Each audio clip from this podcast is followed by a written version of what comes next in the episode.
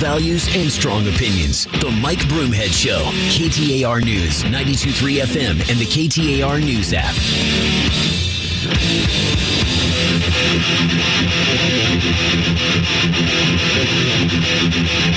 This'll wake you up. If I wasn't fired up, I am now. Thanks for being here this morning. Appreciate you spending some time with us.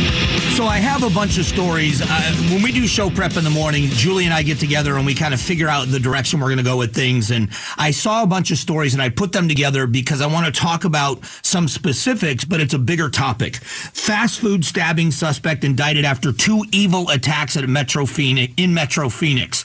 That is a headline. That's not my headline.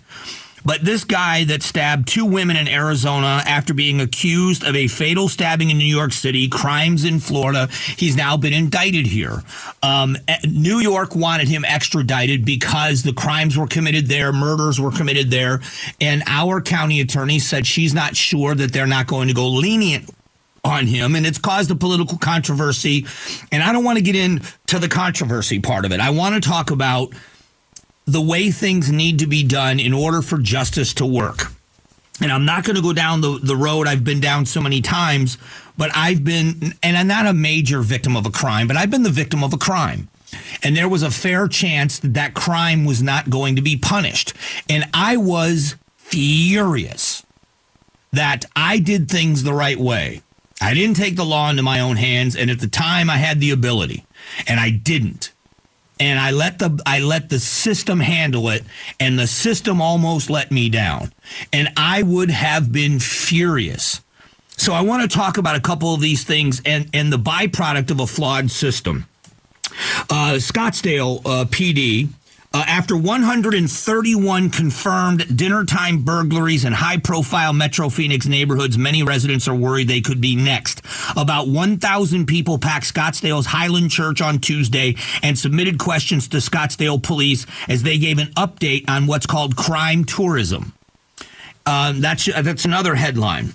School districts, two of Arizona's largest school districts, have decided to give police access to their surveillance system. The Peoria Unified and Mesa Unified School Districts recently approved agreements to grant local police departments access to live school camera feeds during emergencies.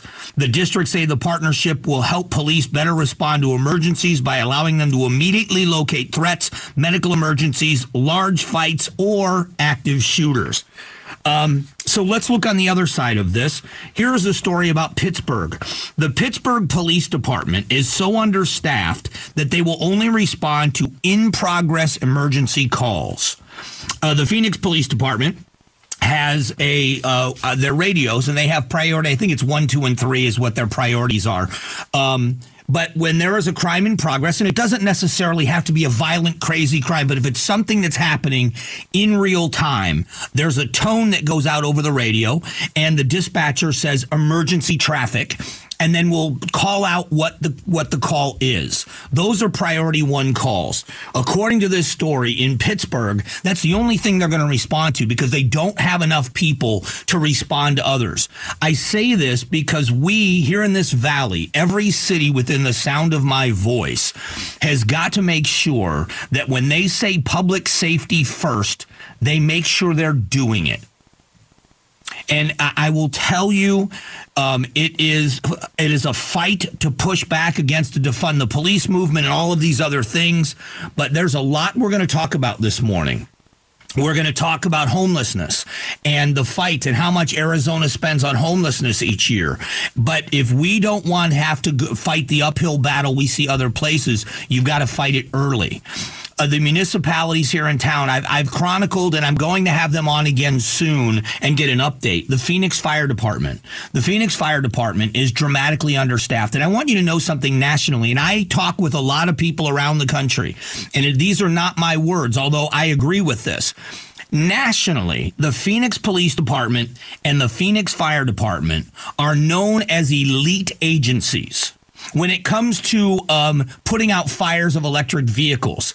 Phoenix Fire has been on the leading edge of what other agencies follow around the country.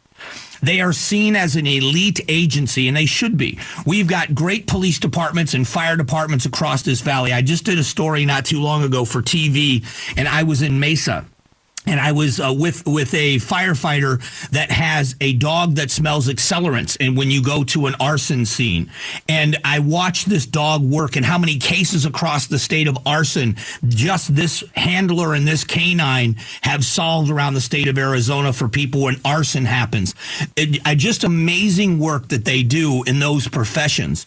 But if we allow them to slip, if we allow them to slip in numbers like we have with Phoenix, the Phoenix has grown so so much. The fire department's response times have lagged. And the reason that they've lagged is because we don't have enough fire stations, we don't have enough equipment, and we certainly don't have enough personnel to man ambulances and fire trucks. We just don't. And we as uh, people, and I always ask the question, what kind of a city do you want? I live in Phoenix. That's why I talk so much about Phoenix. But if you live in Glendale, what kind of a city do you want? Scottsdale, Chandler, what kind of a city do you want? If you want a city where public safety truly comes first, that when you dial 911 on the worst day of your life, whether it's a crime that's being committed or it's a medical emergency or a fire, you want someone and you want people to show up that can take care of that situation, that they've got the labor force, the manpower, and the equipment to do the job. Period. That's what you expect. If that's the kind of city that you expect, if you expect your tax dollars to prioritize that, you have to elect people to office, which means you have to be an informed voter. You have to be someone that knows when I vote for someone in my district that says they are public safety first, they're going to show it when they get ready to fight for a budget. I started with the stabbing suspect because here's a situation where this guy has been committing crimes around the country. And if I were in New York, I'd want that guy back in New York too, because I'd want him to pay for the murder in New York, Florida, wherever else it's been. But he's here and he got caught here. And as far as I'm concerned, as someone in Arizona, I want to see this guy pay for his crimes here. You can't have a justice system that works unless you have, and I'm going to go back now specifically in public safety to policing. You have to have a police department that is fully equipped and staffed. You have to have police officers that are aggressively chasing criminals. And I don't mean aggressively physically. I mean they are nose to the grindstone kind of people that are out there realizing that they are standing in the gap and they're making legitimate arrests of people that are doing the wrong thing. They are doing solid investigations so that the evidence is there for prosecution. Then you have to have prosecutors that are willing to go to court on these cases to show that if you commit a crime in our community, we are not going to be understaffed. That's another staffing issue. Whether it's in a city prosecutor's office in your town, or if it's in the Maricopa County um, Attorney's Office, or if it's the judges that we need, we have to have a justice system where once those cases are presented, there is the labor force of prosecutors that are also going to aggressively prosecute cases. And then we have to have judges that are willing to hand out sufficient sentences to send messages, especially to A, violent repeat offenders. That's the only way now, there are going to be people like this guy. He appears to be a maniac. He appears to be one of those mentally ill people that is got either no conscience. When I say mentally ill, I don't mean can't stand trial. I mean someone that's so twisted in their thinking that they're they're stabbing people, that they're committing murders. So you may not ever change this guy but we should be able to separate him. I say that there are three jobs of the prison system. One of them is punishment for a crime. You commit a crime, you go to prison, you pay a price. The other is separating dangerous people from average society, that they need to be separated from us so we are safer. And thirdly is rehabilitation, and that largely is up to the inmate.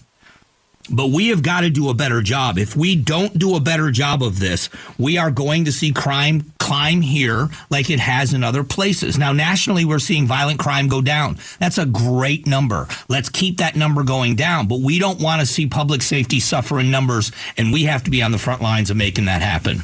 In a moment, we're going to shift to Washington, D.C. Who's going to replace Mitch McConnell as the GOP leader? I've got a list of candidates. Let's talk about who it might be in the end.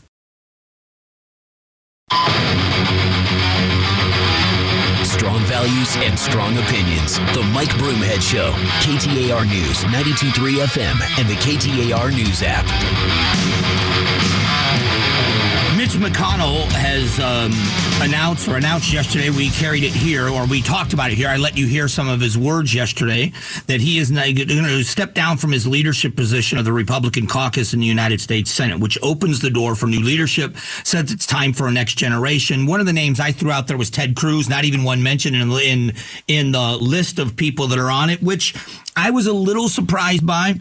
But if you look at some of the people that are prospective um, changes uh, or, or, new leaders, um, it is an interesting group of people. Um, let me see some of the names that I'm looking at here. Uh, Steve Daines of Montana, Tom Cotton of Arkansas, Rick Scott is another name that's on one of these lists. When I go over to another news story, they say John Cornyn from Texas, John Thune, North Dakota, Barrasso from Wyoming, Rick Scott from Florida, and then it lists Cotton and Daines as well. And then another story also talks about the possibility of someone that's been a very big critic of of um, of Senator McConnell is is also Josh Hawley who is is a senator as well. The reason why I'm throwing out names to talk about this is these are important positions. Even if, if you're a Democrat, it's an important uh, it's an important position. The opposition leader is an important position in the United States Senate. How negotiation works, though it's different in the House of Representatives it's maintaining your caucus. I mean, that's the most important thing is is especially with the narrow margin of of majority for the Republicans, they've got to maintain and try to keep solid their caucus. Leadership is focusing on that, but in the United States Senate with the power of the filibuster um, it is also important that there's a negotiation that goes on between leadership of both parties, and that's really the way all of this should work. You, they say that the Senate is the saucer that cools the drink, and that it, it prevents by having that. And I do believe this is true by having the power of the filibuster, you avoid these huge pendulum swings in pieces of legislation. That when the Democrats have control, let's say the Democrats have control of the House and the Senate then you have a swing left if they both were just simple majorities in their bodies, both chambers. And then when the Republicans took control, it would swing severely in the other direction. So I'm in favor of continuing the filibuster. I think it's the right thing to do, as frustrating as it can be sometimes. But having leadership that can negotiate that way, maintain their caucus, but negotiate with the opposition is an important position to have. But I also pulled this story because one of the things that McConnell talked about yesterday was that he's 82 years old and that he understands it's time for a new generation. But I want you to hear some names and I want you to hear some numbers. Chuck Grassley is a Republican from Iowa. He's 90. Bernie Sanders is 82. McConnell is 82. Jim Risch of Idaho is 80. Cardin, Ben Cardin from Maryland is 80. Angus King is 79. Dick Durbin is 79. Richard Blumenthal, 78. And then Markey Carper and Shaheen are both seven, are all three 77. Mitt Romney is 76. So is Peter Welch, Joe Manchin, and Mazie Hirono from Hawaii are all 76 years old. Those are 15 senators that are above the age of 75. Now, I will tell you that I know a lot of people that are older and are still very, very, very good at their jobs if they want them. So I'm not saying that all of these people should go, but I gave this speech yesterday. I talked at length about this yesterday. We have leadership that's getting older, but who is in line to replace them? What ends up happening, and it's interesting that this goes this way, is its name ID because the voting population votes that way quite a bit. But you'll see House members jump in, and I'm not calling it a good thing or a bad thing. You've got Ruben Gallego that throws his hat in the ring for a Senate run. He's in the House for a while, maybe is going to make the jump to the Senate. All well and good to do those things. Uh, uh, Senator Sinema was in the House before she was elected to the Senate. But who is and where are we mentoring leadership? So that people are prepared. I, I've t- I talked so much about this yesterday. Uh, if you go back, Ronald Reagan gave a speech, and I believe it was 1964, uh, before my time. He gave a speech called A Time for Choosing, and it was to raise money for Barry Goldwater's campaign. And Ronald Reagan was very, very clear that there would have never been a Ronald Reagan had it not been for a Barry Goldwater. But I want you to think about this time frame. Here was the kind of the politically in Republican circles coming out party and kind of on a national scale, who is this guy, Ronald Reagan? It was 1964. He didn't get elected president until 1980. Now, he had been governor and he'd done other things, but there was a process of him in growth. And some would call that good and some would call that bad because he became a politician or we don't want politicians. But what you ended up seeing with him is he became the Ronald Reagan that is known internationally in 1984, 20 years later, when he won 49 states for reelection. And he was not popular when he was elected. As a matter of fact, the election cycle before that, he tried to primary Gerald Ford, and the Republican Party was not happy with Ronald Reagan. They did not like him primarying a sitting president. And of course, Gerald Ford lost to Jimmy Carter. But I will tell you that the idea of fostering growth and mentoring people is as necessary in that business as in any business. Um, and especially if you're going to have somebody in leadership that long, you've got all 15 people, 15 people that are over the age of 75. There is a generation coming where there's going to be a big sweeping change by virtue of attrition, where they're going to be retiring from their positions and moving on in life. And who will replace them and what will that body look like? Who will make up the difference? It's just a fascinating look for me, anyway. In a moment, uh, we are going to talk about the border both President Trump and President Biden heading to the border in separate places in Texas. We'll talk about that visit next.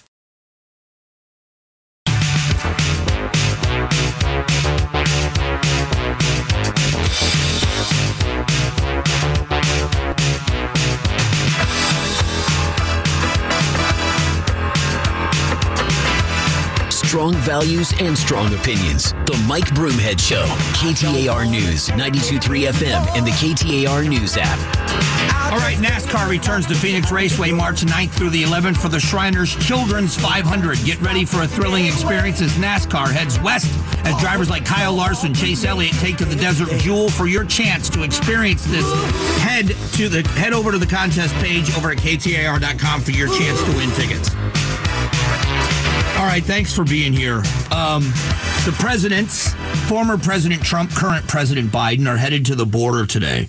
Um, this still fascinates me. This whole battle that's coming up, and I, I maybe I'm too fascinated by it. But uh, and I'm again making assumptions that they are going to be the nominees for their party. They both haven't, you know, cleared their primaries yet, but the handwriting seems to be on the wall for both of them. We're going to talk more specifically about elections in the next hour, um, specifically the issues that both candidates are facing.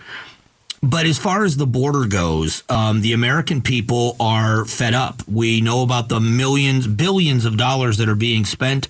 The city of Denver is closing aid facilities. We know that Casa Casas here in Arizona, uh, it's a, it's a government, it's an NGO or a non-governmental organization. The government funding to house um, people in this country illegally. And I'll tell you, when they call them asylum seekers, I am someone, and I don't know that this conversation happens. I know there's not time in the soundbite world we live in. You know, there's a difference. Like, you know, even here in, on Arizona's morning news, they do such a great job, but they don't have the time that I have to expand on a topic. And now mine's opinion, theirs is journalism, but theirs is, it's a different format. So I don't know that there's the time to explain some of these things. But when you look at what's happening, these asylum seekers, we know the statistics are very clear. The vast majority of people that are crossing our southern border and claiming asylum have illegitimate claims and they know it, but they're told how what to say and how to say it. When they get here, they are saying the magic words. They're put in a line that is years long. And this is if you look at what we did with the dreamers. Let me just I'm I'm scattered a little bit. I'll get back to the visit in a moment. But the Dreamers were created because, you know, decades ago, families crossed our southern border. Our government would turn a blind eye to it. Whether you agree with it or not, that's what happened. People were allowed to establish lives without properly coming across our border. Um, and so they came across the border. They established, they got jobs, they went to work, they bought homes, they raised their children in American schools. Their children don't know any other country but this one. They are in all uh, ways, except for their birth certificate or social security number or, or citizenship papers, these adults now that were brought here as children are Americans. We still haven't resolved that issue. But here we are creating what will be the next generation, and here's why. With a waiting list of two, three, four, five years for people to get an asylum hearing, what's going to happen with those people?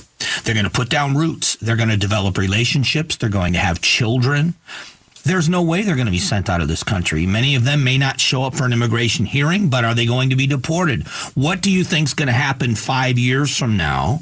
And in five years, when these hearings come up and people don't show, and then they get arrested, or if they do show up and the government says you do not have a legitimate claim to asylum in America, and they say, well, it's I'm married and we've got a business and we've got children and it's a mess. It's it's creating a mess, and we all understand it. And that's the mess to the immigration system. The other part of it is we've got things happening all over the world where asylum is necessary. So you've got the smaller number of people that are entitled to asylum by American laws and by American kindness, and they're waiting in that line five years later to have their their their status finally justified by our government because they're in a line that they shouldn't have to be in. So we all understand that's part of the issue. The border security problem here with the potential of terrorism, with the other things that are happening. Yes, crime that is being committed. But so now you're going to have two different people at the border today. You're going to have our current president who is going to had to be on the defensive because of what's happening at the border. So he is going to go to Brownsville, Texas, and I just I believe this with all of my heart. He is going to blame Donald Trump. He's going to blame Donald Trump. He's already done it and blame MAGA Republicans because Donald Trump, in their minds, Donald Trump is pulling the strings. And so Donald Trump convinced Republicans in the Senate not to be on board with a bill that could have moved forward, that could have, if they, if they didn't like some things, and this is all true, by the way, that if it had gotten to the floor for debate in the United States Senate, that there was an opportunity for amendments to be brought forward, and they didn't do that well, it was Democrats that did it as well, but he's going to focus on the Republicans killing this at the behest of Donald Trump because Donald Trump wants chaos at the border so that he can try to win in November. It's going to be a hard sell because this has been going on for three years plus. And for three years, we heard from this president and from everybody that works in this administration that there is no crisis at the border. A matter of fact, we I should have, but it it would be a waste of time because you've heard it. But I just think it would be interesting the number of times the Vice President of the United States, the Homeland Security Secretary, the White House Press Secretary, and the President himself have said the border is secure, the border is secure, the border is secure. And then all of a sudden, in January of this year, we start to hear, no, it's not. Now we're hearing from them that it's a crisis. Crisis at the border, crisis at the border, crisis at the border. And the only way to solve it is with the very first draft of a piece of legislation. Why would, and I mean this sincerely, if it was the other side of the aisle, they wouldn't. Why would anybody at this point trust that this president has a plan that would fix the problem at the border and that he seriously wants to shut the border down to the extent that we control who comes and goes. Not shut it down and not allow anybody in but we only allow in legitimate asylum seekers. That there is a, something that happens, whether it's remain in Mexico or whatever you want to call it. Why would anybody believe that this president would turn on a dime and all of a sudden be. Now, I'm not saying he can't do it, and I'm not saying he couldn't convince the American people, but he believes, and the administration believes, that he is just going to shout one day, yes, there's a crisis, and here's how we're going to fix it. Vote for this. This is the only way to fix it. And after three years of what we've seen, that we should just blindly believe that that's what he's saying. But that's what he's got to try to sell at the border today. The border has become such a crisis that even the people in his own party and then prominent members, governors and mayors of big cities and big states, blue, deep blue states, are furious at the way this is being handled. Denver is not a conservative city. No, not by a long shot. Chicago and the state of Illinois sure, surely isn't. Neither is Massachusetts. Neither is Washington, D.C. Neither is New York City or the state of New York. And they all are clamoring for how, how bad things are. So this president has got to sell to the American people that he wants to close down the border while not alienating his base who thinks that's a horrible idea and sell to the American people that the only reason why he hasn't closed the border is because Donald Trump interfered in a piece of legislation. That's got to be his plan. And I don't know how he's going to be able to, or if he is going to be able to pull that off. It's going to be fascinating to see when we start getting sound bites from those visits. In a moment, Arizona spends how much per year on homelessness? We're going to talk about that statistic coming up here in just a moment.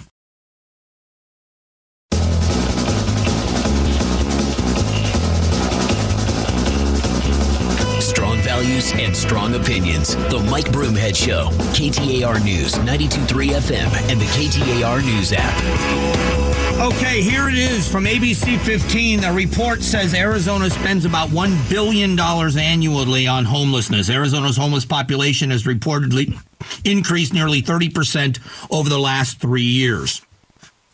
Uh, Arizona spends a billion annually on homelessness. The recent release data from Common Sense Institute Arizona can be viewed in depth on their on the story on their website. Uh, those costs includes things like shelter, treatments, food, and other services, coming to about forty-four thousand dollars per individual is what we are spending. So the question would be: Are we getting a billion dollars worth of relief. Uh, it is an issue. I, I do not believe we can solve the problem of homelessness if it is not considered a community problem. Um, it is something that I I believe we as a community should struggle with. I admire the organizations who are dedicated to helping. Um, CASS, Central Arizona Shelter Services. If you want to see a wonderful organization that is comprehensively trying to address the issue of homelessness, it is an incredible place. Down where the zone used to be, outside the zone got all the attention, but what happened behind the, the doors of CASS and all of the services and the organizations that are there is incredible stuff. But there is more to it. it has got to be a bigger plan. And I know smarter people than I have come up with this or have, have talked about this. Um, but when you look at this, it is addressing the needs of the people that are currently homeless. There's no doubt about that. And then and, and separating the needs. There are some people that don't want help. They are service resistant. They are either happy where they are or they are not willing to do what's necessary to get out of where they are. One or the other. The service resistant people. And the reason why we have to address this is let me explain why this is a community problem in a moment. But then you separate the service resistant from the people that are truly looking for a way back to um, a, a, sense of um, of contribution, where they are working and where they are self sufficient. And then after you look at that population and figure out how we're going to address that, you have to look at the people and do what we can to keep people in their homes that are in, at the very high risk of losing their homes for a multitude of reasons. What can we do to aid those people? Because it's much more expensive to get them into a home than it is to keep them in a home. And to help them not just stay in the home they're in by giving them some money every month, but how do you get them self sufficient? What is it that they need, whether it's job training or something else that's going to get them back on track. Sometimes it's as simple as a fully functioning automobile so they can drive to work. Uh, one of the great things, one of the, and I'm trying to not take up too much time on specific things, but at St. Vincent de Paul, they have a bicycle ministry. They they build bicycles. They take old bicycles, they take parts and they build bicycles and they give them to people. And it's a way to get them to work and to job interviews. As simple as that sounds, that is something that helps get people on the path to self-sufficiency. And then the next level beyond that is what are we doing to prepare people that are going into the job market to realize what it's going to take to be self-sufficient and stable that we're all in danger. You know, I lived a very, very big part of my life where we were in our family, we were one tragedy away from homelessness. I'm talking about a flat tire, uh, a, an engine going out in a car, one major expense from being outdoors. And um, so, you know, I look at, I take this very seriously. So that's one part of addressing this issue. You know, the organizations that do such great work support them. That's a simple thing, but we have to look at it as a community problem. There's a story here um, homeowners clash with the city that refuses to remove street squatters, causing a disgusting hazard. You can figure out what the disgusting hazard is. In St. Louis, Missouri, they have these policies where people can squat in the streets and literally, and uh, they are doing the same thing we know they were doing in the San Francisco area. We, this is a community issue. The parks that we have have in our neighborhoods, the parks that are there for our children to play in. When you live in a densely urban and continuing to grow urban area, having those green spaces for kids to have their soccer leagues and baseball games and just play with their friends and go on the swing sets. We should not have those areas littered with drug paraphernalia and people sleeping in the park and vagrancy. I'm not saying anything. I'm not trying to be hateful to people that are in that situation, but there is a standard of living that has to be met and you are down on your luck, you are in a bad situation, but that doesn't mean that you can be that to other people. You can't leave drug paraphernalia, you can't sleep on the grass, you can't interrupt kids, you can't be drunk in public, sex acts, you can't do it. And we have to live in a society that won't tolerate it meaning we understand and we're going to do everything we can to get you services, but that does not mean you're going to get away with ruining the quality of life in a neighborhood because we're seeing more of that happen. When the zone broke up, more and more people that were homeless, that were now service resistant, found themselves going into parks and going into other areas and neighborhoods, and then it was ruining the quality of life or certainly damaging the quality of life in those neighborhoods. That's another way it needs to be addressed by the community. It's another reason why the community community should be involved in how can we solve this problem or at least diminish the problem. Phoenix is in a much better place than a lot of major urban areas. And if we don't stay on top of this, it's going to get much worse and it's something that we all have to look at. It is it is a difficult thing to look at, but we have to look at it and as a community we have to address it and lean on these organizations that know how to do it. There are a lot of great ones that do. Coming up just after 10 o'clock, we're going to talk about the elections, the president's approval rating, and the legal troubles for the former president. What does it all mean as far as the election in a moment?